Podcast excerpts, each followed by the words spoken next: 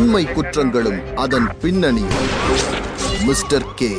தமிழ் தேசத்தின் மையமான ஊர். காவிரி தொட்டு செல்லும் மாநகரம். காவிரி கரையில உயரமா படுத்து கிடக்கிற ரங்கநாதரோட ஊர். தமிழ்நாட்டோட தலைநகரா இந்த ஊரை மாத்திரலான்னு எம்ஜிஆர் நினைச்ச ஊர். திருச்சிராப்பள்ளி. முட்டரவியோட சொந்த ஊரும் அதுதான்.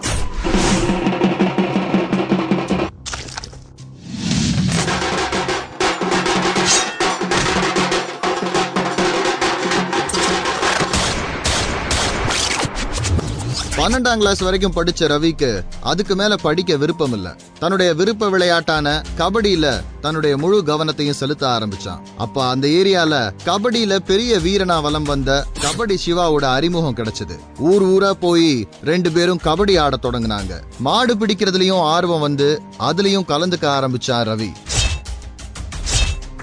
விளையாட்டுன்னு இருந்தா அப்பப்போ சின்ன சின்னதா சண்டைகள் வரதா செய்யும். ரவியோட ஃபேவரட் விளையாட்டான மாடுபிடியிலையும் கபடியிலையும் கூட சண்டைகள் வர ஆரம்பிச்சது. தன்னுடைய வீரத்தை போட்டிகளை விட சண்டைகள்ல அதிகமா காட்டத் தொடங்கினார் ரவி. சின்ன சின்ன சண்டைகள் மூலமா கொஞ்சம் கொஞ்சமா அவன் பேர் காக்கி சட்டையின் காதுகளுக்கு எட்ட ஆரம்பிச்சது. வளர்ற பையன் தானேன்னு அதட்டி அனுப்பிச்சிட்டாங்க காவலர்கள். ஆனா அவன் வளர்ந்து அவங்களுக்கே குடைச்சல் கொடுக்க போறாங்கிறத திருச்சியில படுத்திருக்க ரங்கநாதரா வந்து சொல்ல முடியும். ரவி கொஞ்சம் கொஞ்சமா வளர ஆரம்பிச்சான். அந்த நேரத்துல போலீஸ் என்கவுண்டருக்கு பயந்து பாண்டிச்சேரிக்கு ஓடி ஒழிஞ்சான் மணிபாரதிங்கிற ரவுடி. மணிபாரதிக்கு ரெண்டு கூட்டாளிகள். மன்னச்சநல்லூர் மாதவன் மன்னச்சநல்லூர் குணான்னு. ரவிக்கு இவங்க ரெண்டு பேரும் தேவைப்பட்டாங்களா? அல்லது இவங்க ரெண்டு பேருக்கும் ரவி தேவைப்பட்டானான்னு தெரியல. ஆனா இந்த மூணு பேருக்கும் நடுவுல நட்பு மெதுவா பூக்க ஆரம்பிச்சது.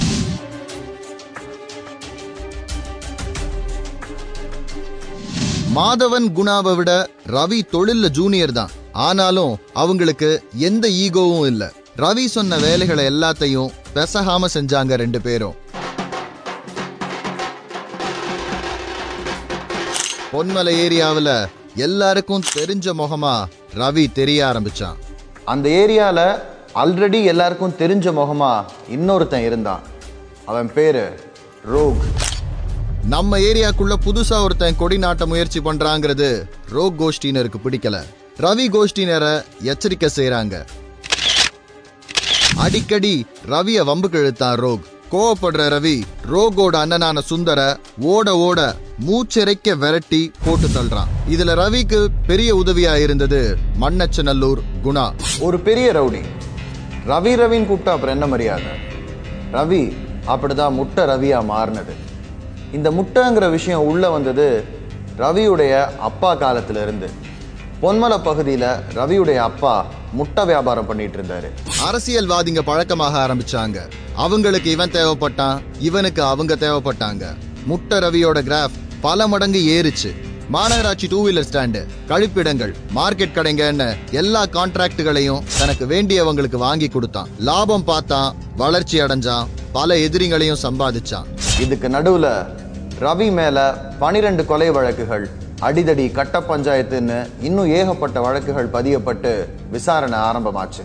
எதிரிங்க அதிகரிச்சாங்க போலீஸ் தரப்பு நெருக்கடிகளும் அதிகமாச்சு. வழக்கம் போலவே ரவுடிகளின் புகலிடமா கருதப்படும் அரசியல்ல என்ட்ரி கொடுத்தான் முட்ட ரவி ஸ்ரீதர் வாண்டையார் தலைமையில சிறப்பா செயல்பட்டு வரும் மூமுக கட்சியில தன்னை இணைச்சுக்கிட்டான். அவனுக்கு இளைஞரணியில உடனடியா பதவியும் கொடுக்கப்பட்டுச்சு.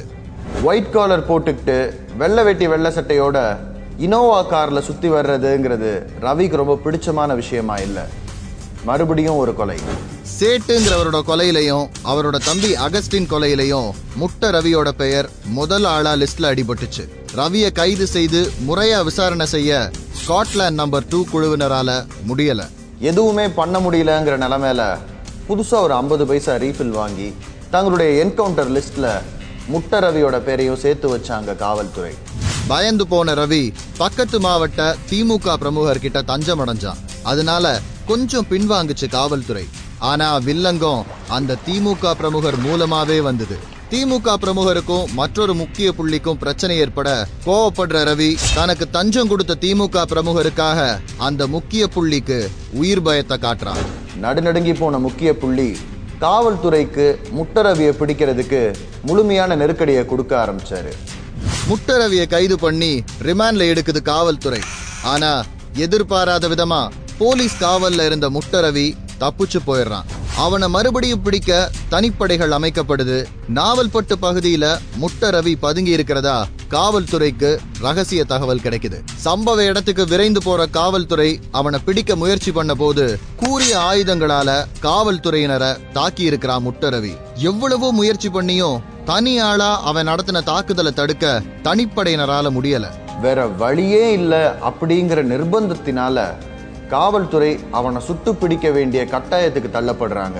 ரெண்டாயிரத்தி ஆறாம் ஆண்டு தீபாவளி திருநாளுக்கு முந்தைய நாள் ஞாயிற்றுக்கிழமை அதிகாலையில முட்டரவி என்கவுண்டர் மூலம் சுட்டு கொல்லப்படுறான்.